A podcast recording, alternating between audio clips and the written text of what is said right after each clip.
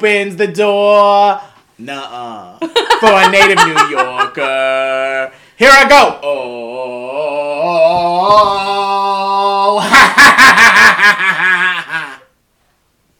That was something that happened. All right, we're done here. I was moved. yeah, you you just shit yourself. Your bowels move. if you don't know what that is, I don't know. Look it up. This is Basic Snitches. Hi! the episode where we just laugh at ourselves for the next 25 We're minutes. drinking Sambuca now. Yeah. Yeah, we drank Sambuca. Tara brought these delicious macarons that were coffee flavored. So we had that. We had our sugar. Yes. Great Lakes Baking Company, Hudson, Ohio. Check them Sponsor out. us! Sponsor us, Karina. Woo! But check them out. Yeah. I really am not looking forward to listening back to me singing that fucking lips song. It's a good thing you're the editor. It sure is. But now I'm like, how the fuck am I gonna. Can't cut that now. It's gonna be great. I thought it was amusing. Thank you. Today we are discussing chapter 14 of Prison. No, I keep doing that! This is chapter 14 of Goblet of Fire. Yeah, That book. unforgivable, Unforgivable curses. curses.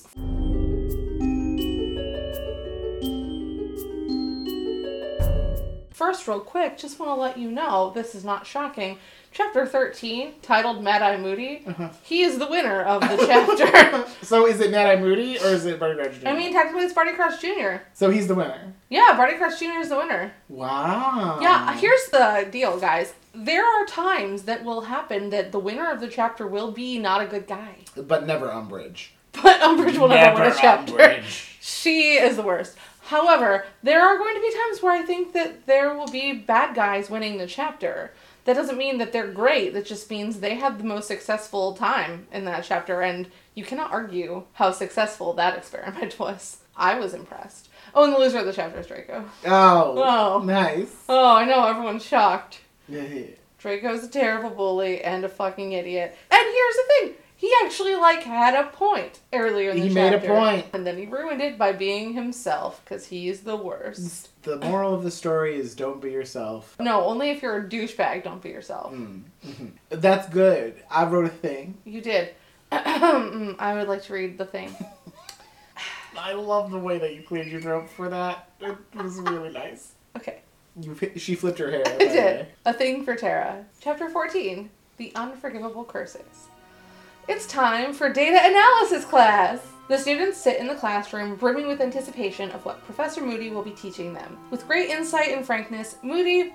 T- That's my line. With great insight and frankness, Moody takes roll call, then explains that while Lupin did a great job teaching them about dark creatures, they have no experience on curses. So, first class of the semester, and we're already learning about the three unforgivable curses. And they are Imperius, the controlling curse, Cruciatus, the torturing curse, and worst of all, when people say F you or what the F or friggles or whatever curse they use instead of just saying fuck, just say fuck. Just kidding, it's a Avada Kedavra.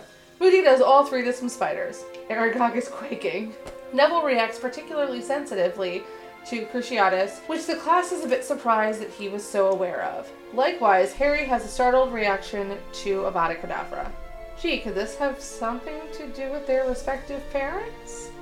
After class, Neville is seen staring out the window, trapped in thought. The trio approach him, and Moody intervenes and offers to make Neville some tea. Later in the common room, Harry and Ron are fucking up their divination homework, or are they? Neville is much more calm and reading a book Moody gave him, recommended by Gwen Pomfrey, who says he's good at herbology. It's actually. Um, ah, Professor fuck! Sprout. I did it again. Professor Uh, Sprout. Gwen, and, Gwen yeah. Sprout. but Gwen Pomfrey also exists, just a They're reminder. basically the same. Have you ever seen them in the same room together? No. Well, I think I solved a mystery. the twins are plotting something. Hermione glides into the common room a bit later, beaming with pride, announcing the formulation of a new school club, SPEW, the Society for the Promotion of Elfish Welfare. While I appreciate her ambition, after all those hours spent in the library doing research, you'd think she'd have done some research on Robert's Rules of Order, because she just appoints Ron and Harry as secretary before they could even agree to join Oh, secretary and treasurer. Sorry about Yes. that. Uh, yes, as secretary and treasurer, or Rather, treasurer and secretary. And then Quen Hedwig arrives, finally, with a response from Sirius, who basically says, OMG, it's another sign, I'm coming up there. Harry blames himself for this, worried that he's going to get caught, and tells Hedwig that she ain't getting no croissant, which is honestly so rude. Yeah! a little vamping. Ooh, ooh, ooh.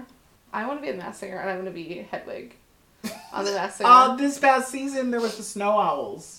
What? Yes! Yeah, Who they were two it? people that I've never heard of in my fucking Were life. Were they good? They Did they sing like Wendy Williams? No, they, they, they were uh, Clint Black and his wife, some like country singer. Mm. That I was like, oh my god, what if it's like, oh my god, what are the names? Uh, Vince, not Vince Neil. I don't know. The, uh, there, there was one really guess that I was like, it's probably them, and then it wasn't. I was like, I don't know who these people are.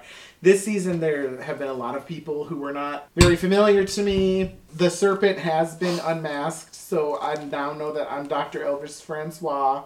Spoiler alert, this is coming out in like two months, so if you haven't watched by now, sorry. Get your shit together.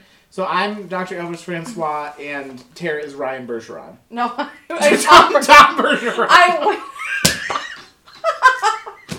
that is staying in. That's awesome. Anyone who knows me and Ryan is like, Ryan, did you know that you were actually the taco in the Masked Singer? That really happened. Tara is very jealous. So let's dig into it, shall we? oh, the unforgivable curses. Okay. So at the beginning, we learned that Neville was in detention with Snape. Can we talk about how actually cruel this is? He is disemboweling toads, and he has a pet toad. I know. Also, it's the first day. I'm assuming that when we're saying that he has melted his sixth cauldron, that means in the last four years and not I would assume the same thing. Because, like, otherwise, did you come prepared being like, well, Otherwise, Neville, you can maybe stop being fuck magic. up. You know? So- the devil comes into class with like all the cauldrons stacked. He's like, I came prepared this year, motherfucker. And Snape's like, oh, really? Okay, okay. well, today we're going to be doing a very nice potion. And It it, melts cold if you fuck it up. That's probably what happened. He was like, detention, you lost all your cauldrons. He's like, I had six and now I have zero. Yeah. and now I gotta pull the buttholes out of all these Oh. toads.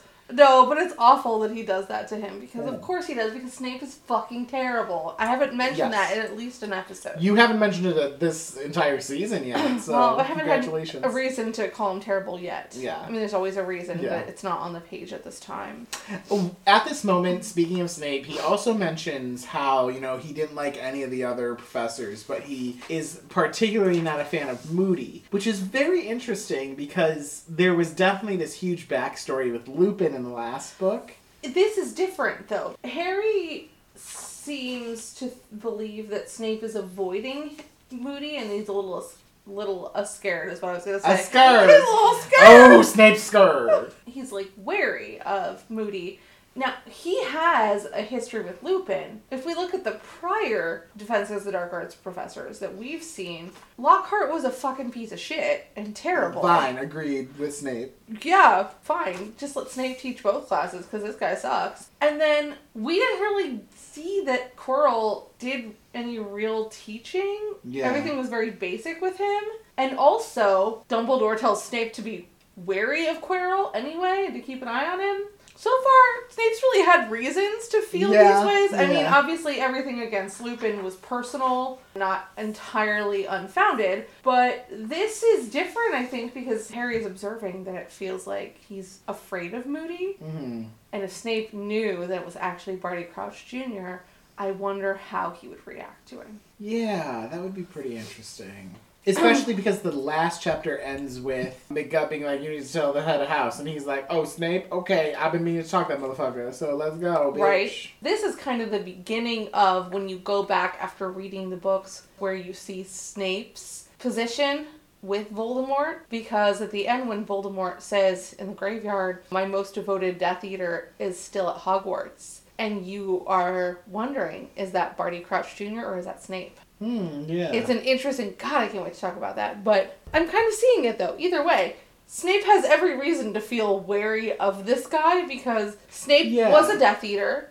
Snape isn't necessarily wanting the world to know he was a Death Eater, and this guy put Death Eaters in Azkaban. Yeah, I think the way that I interpreted it is him hating Moody. Like you said, this is through the lens of Harry's eye. He's seen how things have gone from year to year. It's always that he hates whoever is the DADA professor role. so yeah, I mean that's a good point. That I, it's probably a little more skewed to like fear or like um, trepidation or something like that. Yeah, it's definitely pretty interesting considering you know Snape's journey and how we've seen him, especially in the last book. So Yeah, so it's time to learn it's about time these. to learn. So we go into the classroom again. Moody just being so fucking believable, knowing these details again. Barty Crouch Jr. did his fucking research. He mentions Lupin and kind of the curricula. So this was the first. This is literally the first time I thought about the Defense Against the Dark Arts curriculum because in the next book, that pink bitch is going to be like, "Oh, all of your professors were terrible except for your first one," and she says shitty things about Lupin or whatever. I guess I'm realizing that there's a process to this, and the third year is dark creatures, and it's not just that Lupin was teaching dark creatures because that's what he wanted. Yeah, that's I a guess that, that that must be what it is. Who the fuck knows what Lockhart was doing?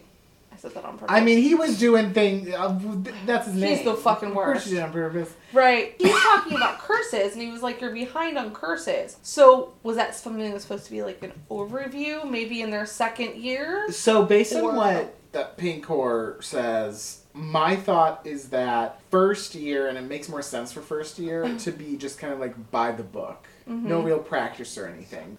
We had talked a few episodes ago about like how do the Weasley boys, the younger generation, not know about the Dark Mark? Mm-hmm. So I almost feel like it would have happened in Defense Against the Dark Arts first year, but then that definitely isn't the case because they would have learned it from Quirrell, unless Ron has fallen asleep in class. And But so- then Harry would have known what it was. Because yeah, that's just one thought I had. Or maybe, you know, it was something at the very end of the class and fucking Quirrell had died by that point. I don't know. He might have died after final. Whatever. Maybe there's a reason. That's just kind of like a sidestep that I thought of. I'm assuming, yes, that Quirrell was more by the book.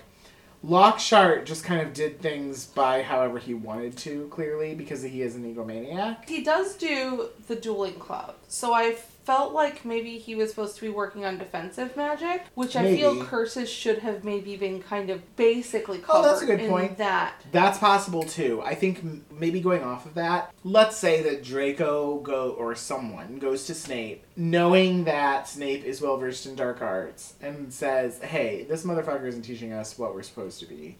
Can you do something about it?" Then maybe Snape goes to Dumbledore, or maybe goes to Lockhart, and says something along the lines of, "You know, we really should be teaching curses. Why don't we do a dueling club?" And then, of course, Lockhart is like, "Fuck yeah, that sounds like a lot of fun. More time for me, more people to see my stupid face." and so that's how it happens. And at the same time, in the classroom, he's, he's still just doing whatever the fuck he wants. Yeah, And- because the only lesson we really see him do is when he fucks up everything with the pixies. Yeah. Everything else is just all about reading his books and stuff. I don't think that we get a clear indication of what the first two professors are supposed to do. It makes the most sense to me that the first year would be an overview, but I feel like the second year would be a good year for defensive magic. and protection and things like that. And like because then if we look forward to the next since Pink Bitch takes the same approach as let's say Quit Quirrell did. I was gonna say Quidditch because Quidditch rounds Pink Bitch. This is like a good opportunity then for them to do Dumbledore's army and learn a little bit more about like Expelliarmus and things like that, which may have also been covered in that class. I think that the fifth year probably had a different originally. Like, if we're looking at the trajectory of the way classes move, I'm sure that there was a certain type of plan for fifth year, but remember bringing the ministry in, bringing Dolores Umbridge yeah, oh, in. oh, of course. I think that whatever is on that path is being completely wiped out because now we have Pink Bitch there. Yeah. Because she starts even at the beginning of Hogwarts in the fifth year with we need to get back to basics. So I think at that point their entire education is just all fucking wonky, which of course it is. And it has been for the last what like 12 years because the position is cursed. Yeah. And you can't keep a professor in the spot. That makes me want to know, like, who were the previous five professors, and like, what even happens after? I wonder who Tom Riddle and Hagrid had for Defense Against the Dark Arts. Don't they? Because it say- wasn't Dumbledore. They may have. I feel like they said, but whatever. We're th- this It's- could be its own episode. Right. too, This is you know? super fun though because either way, Moody's just like, bitch, here we go. Yeah, he is like on top of it. I feel like he does such a fucking good job of teaching. Of course, he does do these very unforgivable. he, Yeah. does, he does the fucking unforgivable curses in front of a whole bunch of kids. I mean, I hope he doesn't do it with like the first years. That's literally all I'm asking. Yeah, I mean it's interesting because Fred and George even say like, "Oh wow, he knows his stuff." What what are they learning in year? I mean, six? I'm assuming that if Harry's class learns it and everyone knows the whole process is kind of all funky, I would assume that he would probably teach them the same thing. Like, this is the first class. Well, yeah, But so- who knows? Maybe they already kind of know that stuff. And so Moody's showing them other curses. He's showing them. I think so. Like, let's say that the whoever the twins had in their second year, because We like, don't know who that established is. that the, that's the curses. Yeah, we don't know who it is. So let's say that that person actually did teach them the curses. I mean, Listen, maybe it's probably just something in a textbook and it's like an unspoken rule that you just, you know, you look that Sorry. over. Oh, Okay. I grazed her foot with mine. Are you sure we aren't fucking, Ashley? Are you sure? She's sure, because we're not. you you aren't looking at this hot footsie action though. so. You know how when you even when you're in high school, your freshman year, you learn this type of literature in English, and then for us, I don't remember what we did our freshman year, but our sophomore year, we focused on a certain time period of literature Mhm. and whatever. You know, I mean, every school's kind of got their own thing going on, so I wonder what the trajectory looks like for all the classes, not just Defense Against the Dark Arts, but I think that that's probably the class we're the most invested in because of the change of professors every year. Yeah, for sure. Yeah, I mean, it would be really, really cool to see like what they learn throughout the years and versus what they're supposed to learn throughout the years. And yeah, I mean, we already established too, like it's garbage anyways. Because I mean, look at like the Trelawney stuff. Going in immediately and learning about tea leaves, perhaps even like what they learned at the beginning of this year with like the planets and stuff, that might have been a better thing to, to begin with. So calm the fuck down. He's talking to me, not the cats. Yeah, she's going crazy. She's she's ripping my freaking house apart. It's definitely interesting considering that Moody really is doing such a good job right now. Again, I think that there is, I said this in the last episode, there's something more to Barty Crouch Jr. than this right hand man of Voldemort. He is so smart and so capable, and his reasoning behind teaching students this information is fascinating. Maybe that is exactly what Moody would do, and in order to be believable as Moody, it could be as simple as that. And yeah, it might work against your master in the long run, but Professor Moody, the real Mad Eye Moody, would work them into the ground to get them to learn this stuff. After he does his introductions and everything, there's a lot of like little nuances in terms of like him seeing things through the back of his head, whatnot. But then they get to the actual curses. First one is Imperius. Ron tells us about it. Yes.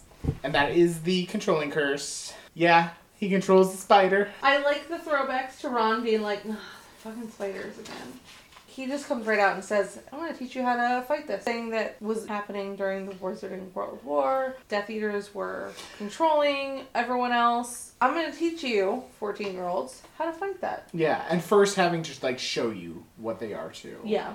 nothing hugely like plot wise is important there, but then the next one being Neville and him raising his hand and knowing what the next one is. It's important just to note that Neville doesn't, and you know, Harry's even there kind of musing on that, that Neville doesn't actively volunteer to speak in class. Often, And yeah. this is a huge thing for him as we learn more about Neville's story and why on earth he would fucking know about the Yeah. Curse. It's the first mention or allusion or anything to this storyline of Neville's, Yeah. I think. Up to this point, Neville's a fun little side character that you're like, aw, Yeah. poor guy who keeps messing up. It's really like he's telling so nice, whatever. that he does step up here. I think it's very out of the norm even for the reader. It's it's important, and I think that that choice is really telling. And it shows like the bravery that he has as a Gryffindor too to be able to step up when it's such a big and tragic part of his story too.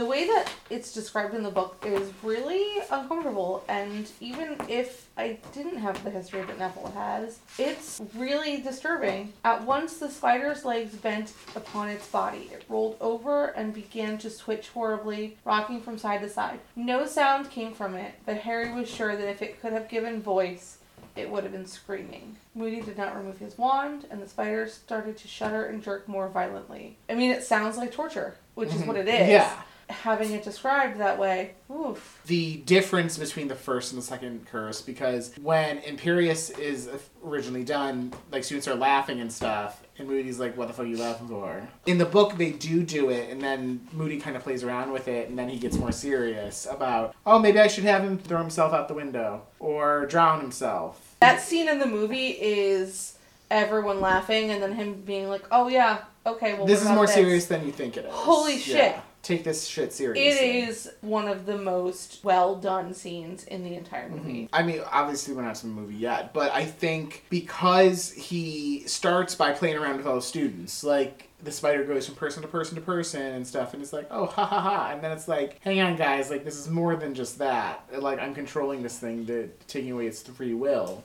It's pretty mm-hmm. interesting the progression from the first two curses, and then of course we get to the third curse. Hermione, I believe, is the one who says what it is. Yeah.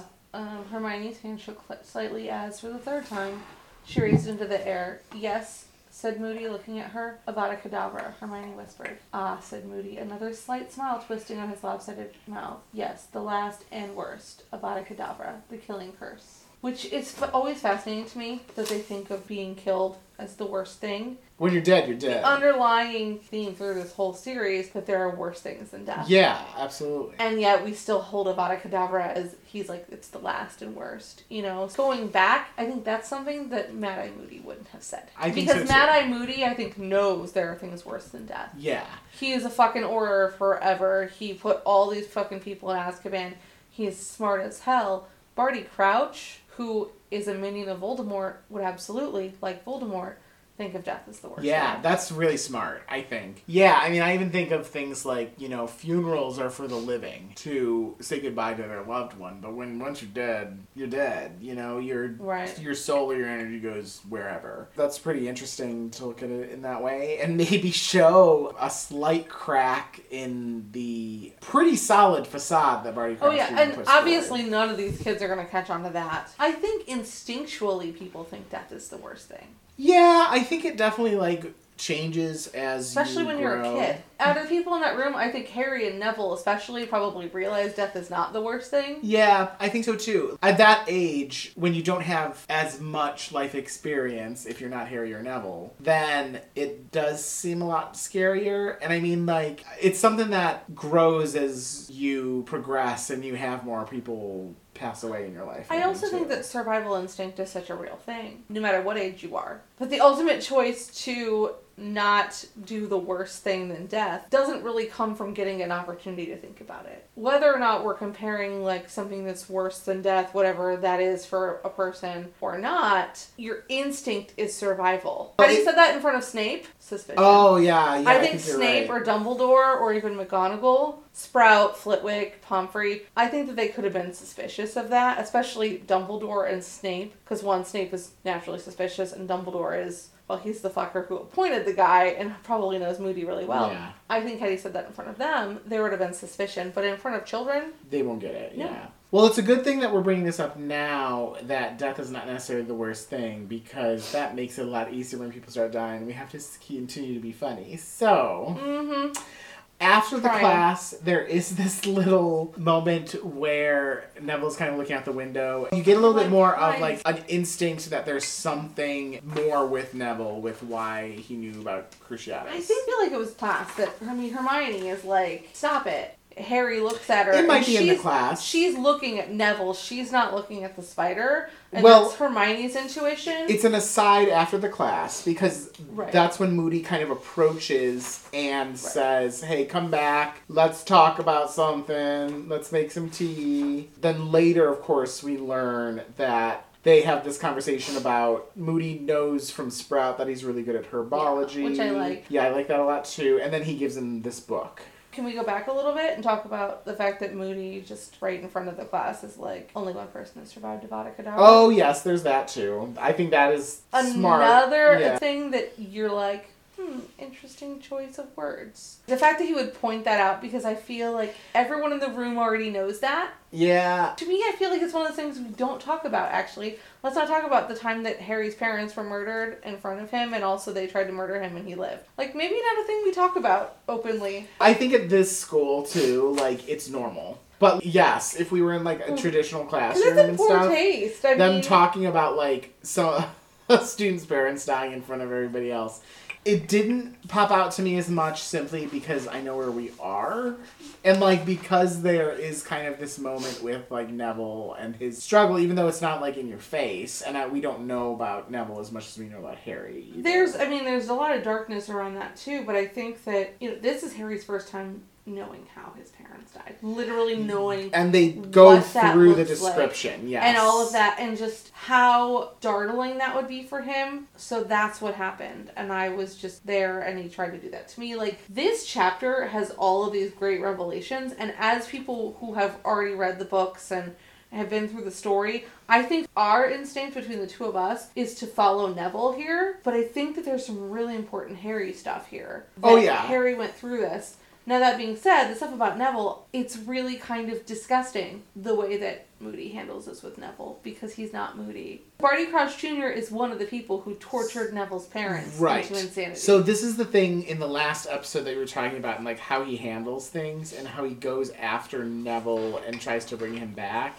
That's where I don't completely understand his intention. Maybe he sees this kid and he's like, oh, maybe This is what Moody would. I mean, maybe before he realized who this kid was and that kind of came to him, then you see this child responding and you're like, oh, I did that. Okay. This is not part of my plan. This is not part of my goal here. So I might as well use what Moody would do. Moody would yeah, I think that's more so what it is. Like this is of course in the movie, but when they're going down the stairs, Hermione's like, "Fucking Moody, what the fuck?" And then Moody comes up and is like, "Hey, let's go have some tea." That a little bit more shows, okay, perhaps it really is that Barty Crouch Jr. is trying to react in a way that Moody would more and showing some more empathy. I think so. It's more twisted in the way that you said that this is actually one of the people who did torture his parents. This really is like the big thing that pops out to me is like, okay, this is maybe a little bit more out of character for Barty Crouch Jr. I think Barty Crouch Jr. definitely is dialed into Moody very well. Here, Yeah. As a person who knows, and obviously you are this person too, Neville's story and knows Barty Crouch's story and knows what's happening, it's really kind of offensive that he can be viewed as a good, awesome guy by caring for this student, using the words of another professor positive words from Professor Sprout, trying to lure him in. Because ultimately, he does this because he's trying to set Harry up, giving Neville this book and interacting with him. So this is all very interesting to me because again we're not at the movie. What I think of is in the book it is laid out very neatly in these past two chapters that it's Barty Crouch Jr. setting the scene to get close to Harry. Mm-hmm. Whereas in the movie it's disjointed. In the movie it's almost a little bit harder to follow the Moody Barty Crouch Jr.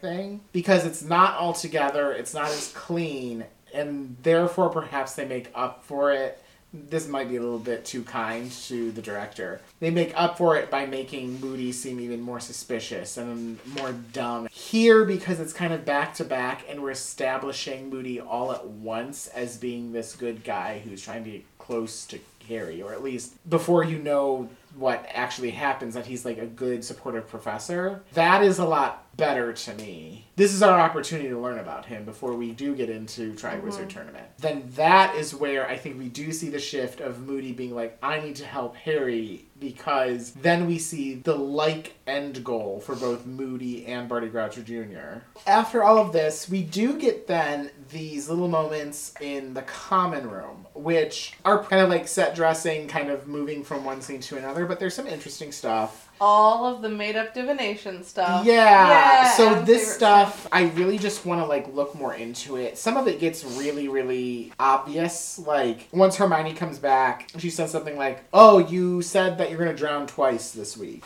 Or one of them predicted like death by decapitation. Yeah. Okay, clearly that stuff isn't gonna work. I love that she's like, wouldn't it be obvious you made these up? And my favorite thing that happens later on is when they turn these in in their class, Trelawney loves them.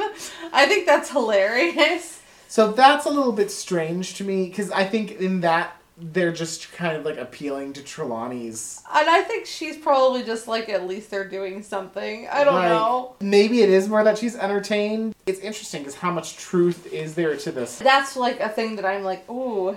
Obviously, the stuff about being in danger of burns, haha, because Skrewts. But losing a treasured possession, I don't think we're close enough to the Triwizard Tournament for that to be Harry losing Ron Well, at the time. yeah. So but he will in the future.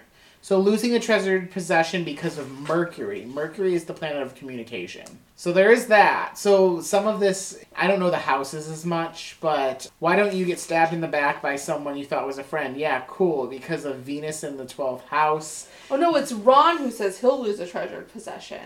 And then yes, the whole thing about being stabbed in the back by a friend. That's fascinating. Well, yeah, so Venus is the planet of love, it's the planet of like feminine energy. So you would almost kind of think maybe it would be I mean, she's not in the picture yet, but like Lavender Brown comes to mind. As they're going through it, I think at first it starts in good intentions and they're like sort of putting things together that are a little bit more realistic. I'm likely to develop a cough owing to the unlucky conjunction of Mars and Jupiter. Mars is like men are from Mars, women are from Venus. So like I said, Venus is like the feminine energy, Mars is the masculine energy. Mars is very like aggressive. But then like I said earlier, Jupiter is like the very positive planet. So some sort of like positive aggressive energy. He's likely to get a cough. If I'm kind of thinking about what happens in these books, like maybe he goes out and plays Quidditch and develops a cough because it's shitty weather or something. Mm-hmm. But obviously, you know, Quidditch isn't a thing in this book.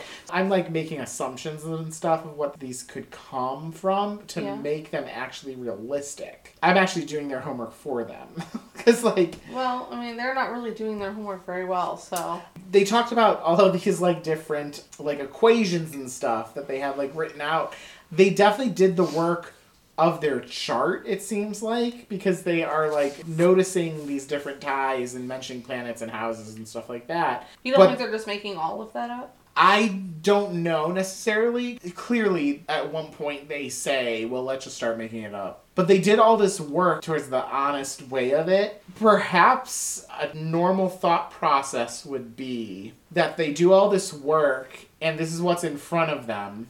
So then they are kind of looking down and trying to make sense of it rather than just like spouting complete nonsense. Like they're giving themselves enough information to not look like it's completely made up? Yeah, because I mean, there are some things. That's a awesome tactic. I mean, that I can relate. That would be the better way to do it, I think, rather than just like completely making it up. You know, like they are at least also trying to appeal to Trelawney's flair for the unfortunate. Yeah, she does quite enjoy that. So because of that, I think they have some sort of tactic. Why not use like the alleged stuff that they figured out already, I guess. Yeah. They're doing half the work, but it's still looking.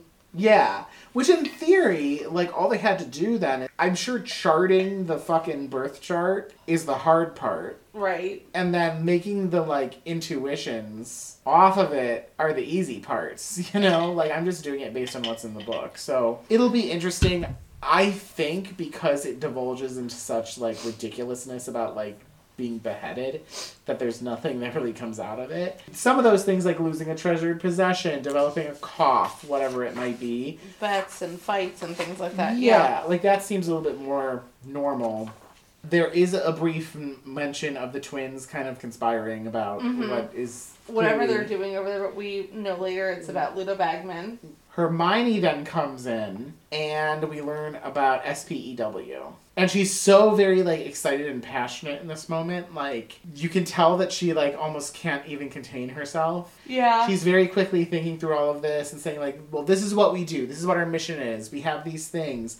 She appoints them very haphazardly. I think because it has her typical passion, but it's being done in such a frantic way. yeah. This is where you start to see like, okay, she isn't as solid in this as she typically is. I think there's something to be said about people who put a lot of work into the thing that they're excited about, but their presentation is not solid. She knows what she wants. She's excited about it. She's done all this research and she's bursting at the seams to share this information. And these are her friends, but she hasn't thought beyond that. She knows what her goal is. Mhm. She knows all the work she's done, and then there's this gap in the middle of the work that needs to take us from A to C. It's not that she hasn't thought about it, but she has all this excitement because she's done all this work. I don't know that it's because she's not good enough at this. I think that there's a lot to be said about the work she's done.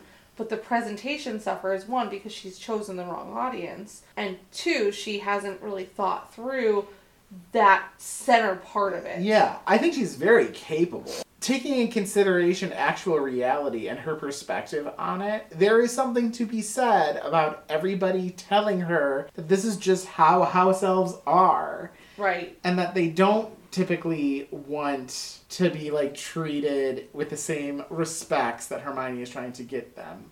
So I think that that is like the crux of it in that she has kind of followed her typical process that she usually does and if it were different maybe she would already have her strategy but it's not completely thought out in a way that she hasn't seen before.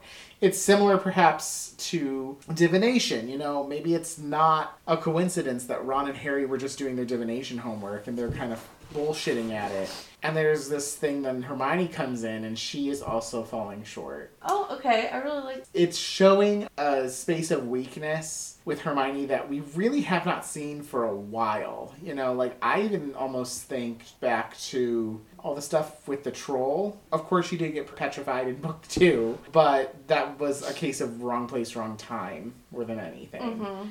But this is an area where we could stand to maybe see some more vulnerability with Hermione. So this will, of course, continue to grow and divulge. The last thing in the chapter is that Hedwig finally returns. Yes. The letter comes back, and it's like, oh my god, this is another one of the sign that Dumbledore was talking about, which is interesting. I am enjoying that reminder that Dumbledore is kind of omniscient about this. I'm surprised that nobody mentioned this. Hermione or Harry or Ron weren't like, well, clearly there's some sort of like connection here between Sirius Black and Dumbledore. Dumbledore is the only other adult who knows that Sirius is good. Well, yeah. Besides. Lupin. It also indicates that they've been communicating in some way. I think that the focus is Harry's response, though. I think Harry is now being like, uh, I screwed this up.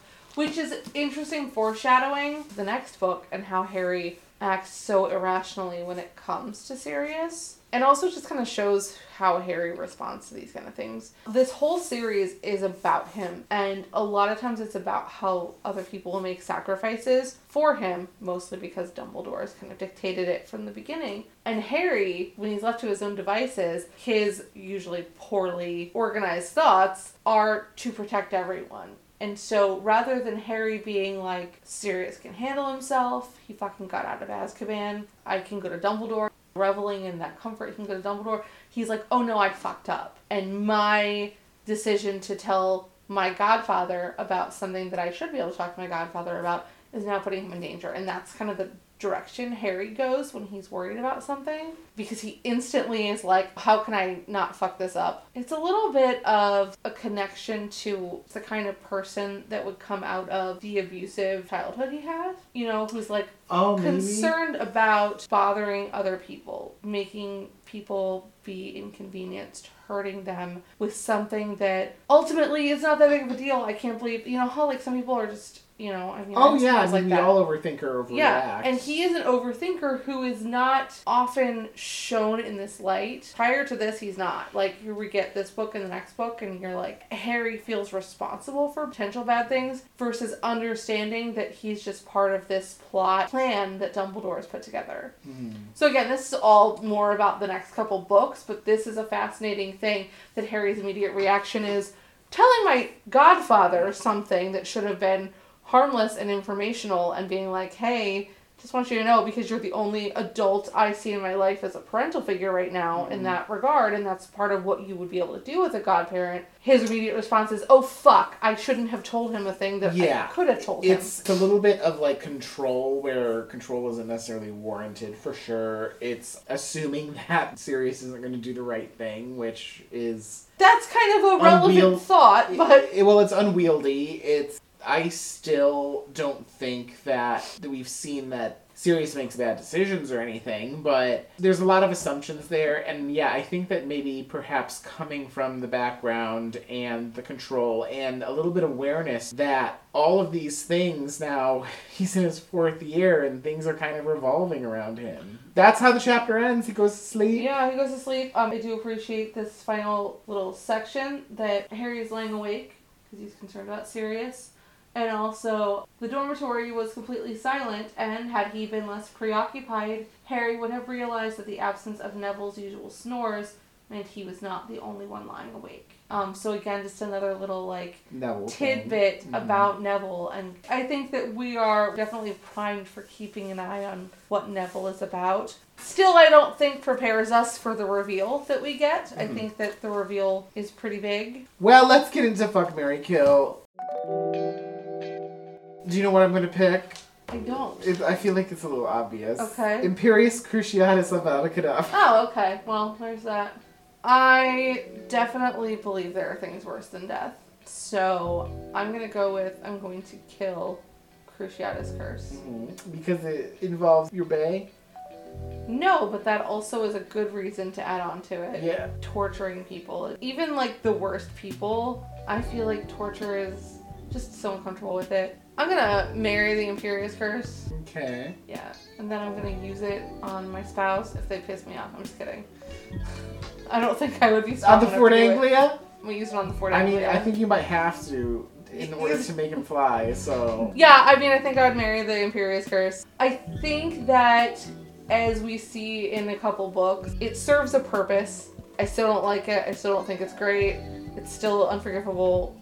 Most times I want people to go to Azkaban, but I think that it serves a purpose in a couple books, and so I appreciate that mm-hmm. enough to marry it. And you're gonna fuck Avada Kedavra? Yeah, I am. What? I don't know. It's fun to say it incorrectly in puffs. Oh. Avada Kedavra.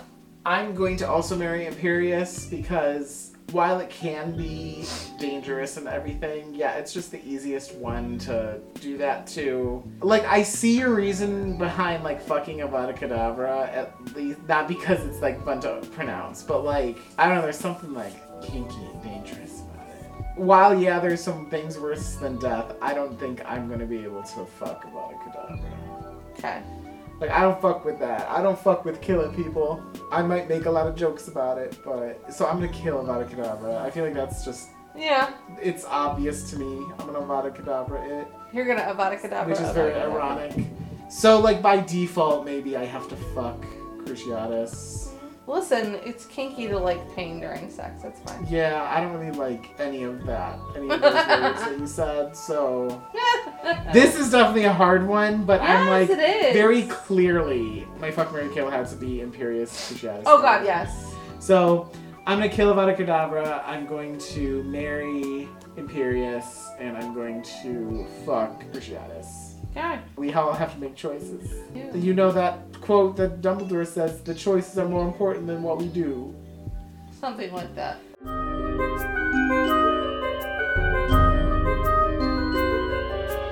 Movie. I already mentioned before. I actually really enjoyed this scene.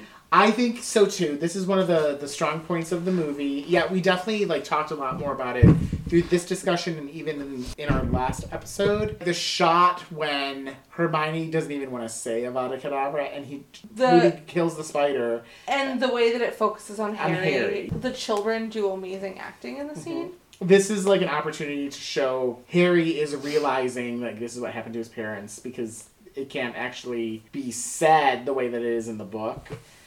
And I already mentioned the moment that leaves me a little uncomfortable and breathless when he's like, What would you like me to do with her next? And he, you know, mentions drowning the spider. Yeah. And the idea of what the Curious Curse could do is something that's chilling to me. And I think that.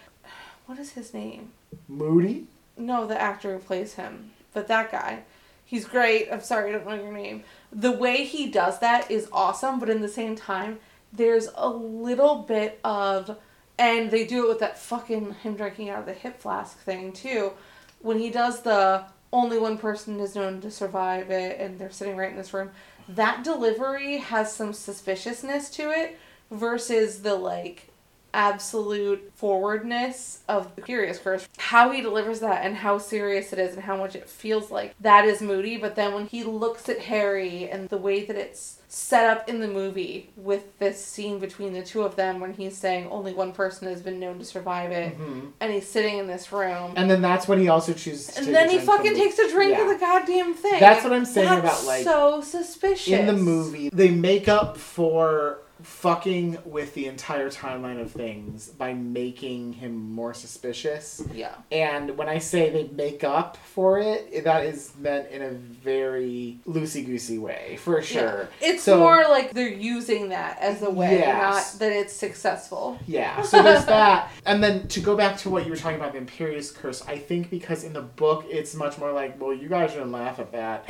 That is done in a more like effortless way where he's just like, oh, look, it's so fun. The spider's going from person to person. Oh, look what else I can do. Now, how do you feel about that, you little fuckers? Stop laughing. Yeah, overall, this is one of the more successful scenes, I think. There is the little scene that, even though it really is Hermione being like, fuck Moody, and then Moody comes up behind him when Because she's pushing like, Neville. she's like, they're literally walking by Neville, and she's like, "Did you see Neville's face?" And he's right there, and Yeah. Harry's like, "Uh, bitch, what?" and they're in like an echoing like stairwell. I don't love that they have this ha- because in the book they do have Neville kind of like goes down an abandoned hallway to kind of get away from people, and in the movie they just have him kind of standing there to the side like everyone was in that class. Sure. They can all see him there. I don't I like hate I like that the trio go looking for him because they're concerned. Uh, okay, the like that makes sense from the trio's point of view, but in terms of like Neville's reaction and like if he is really like feeling something from this, it feels like he is just kind of wandering and caught in thought and not really even thinking about like what he's doing. Yeah. So from that point of view, I actually like it. I think that it is maybe even a little bit more realistic than him. For Neville, yes. For the trio, I like that they go looking for him. I like the showing That of their sense. concern. But I don't think this is not a moment to show their concern. I think this is a moment for Yeah.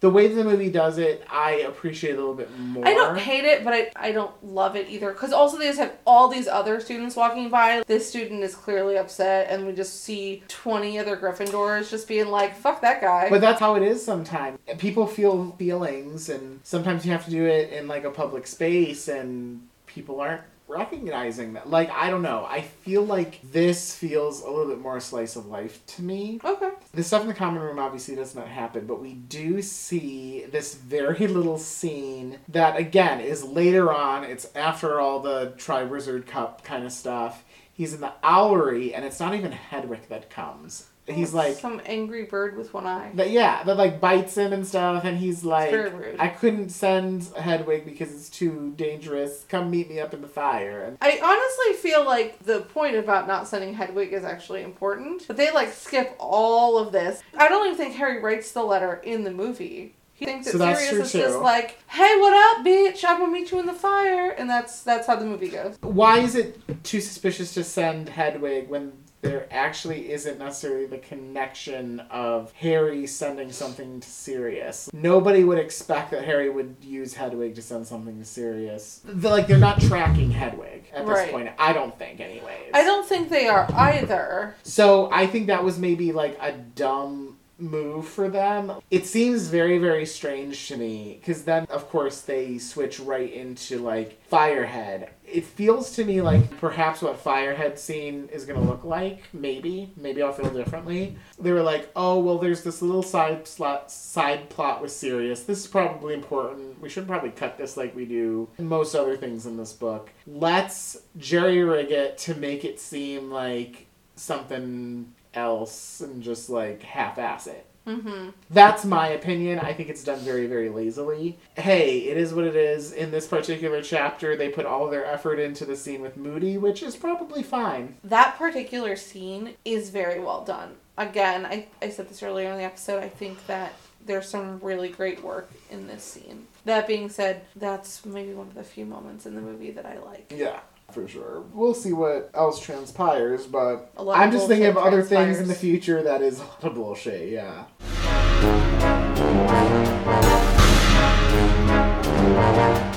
Alright, so no surprise here. I'm giving 20 to Neville for obvious reasons. Like, this is where his plot really shines in terms of his story and everything, and it begins to kind of unfold, like, what he's gone through. Plus 15 to Moody. So, again, similar to what I said in the last episode, these are for Moody, not for Barty Crouch Jr.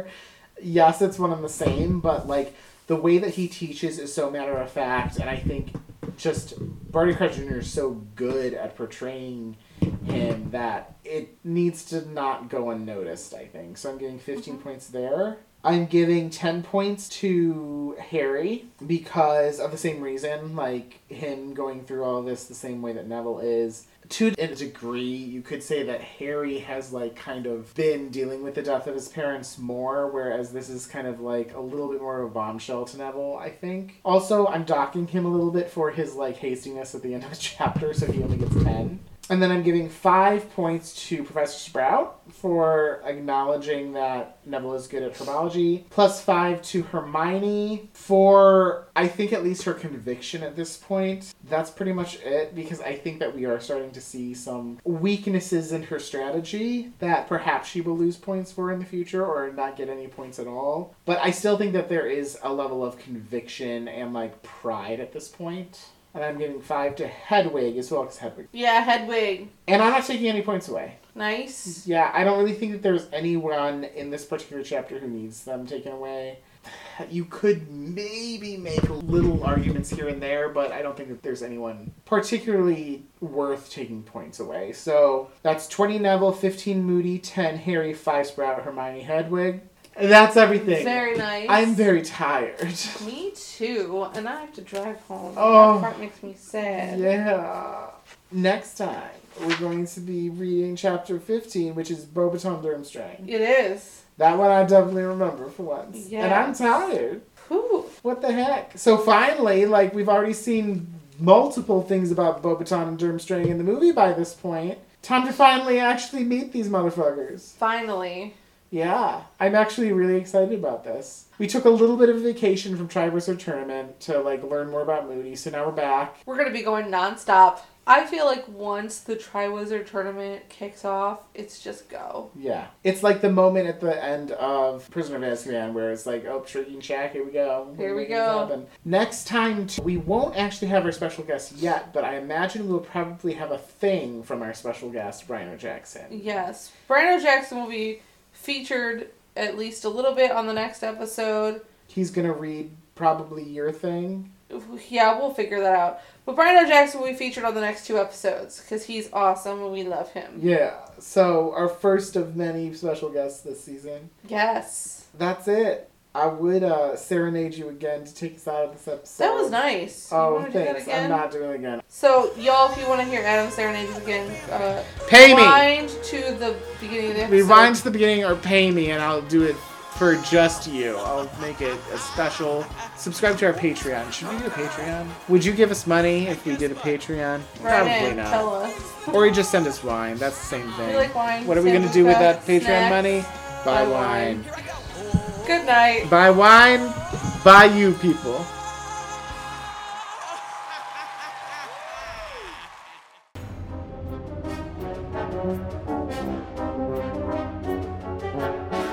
Basic Snitches is recorded and produced by Adam Bowers and Tara Corkery, edited by me, Adam Bowers. And published by me, Tara Corkery, and available wherever you listen to podcasts. Thank you for listening. Please review and rate us five stars on your app of choice, and be sure to share us to all of your other friends who love Harry Potter and getting drunk. Oh, don't forget to follow us on social media. Sometimes I update that. Basic Snitches on Instagram. Also, we have a Facebook page. And email us anything you want to, or specifically answers to our questions on our segments.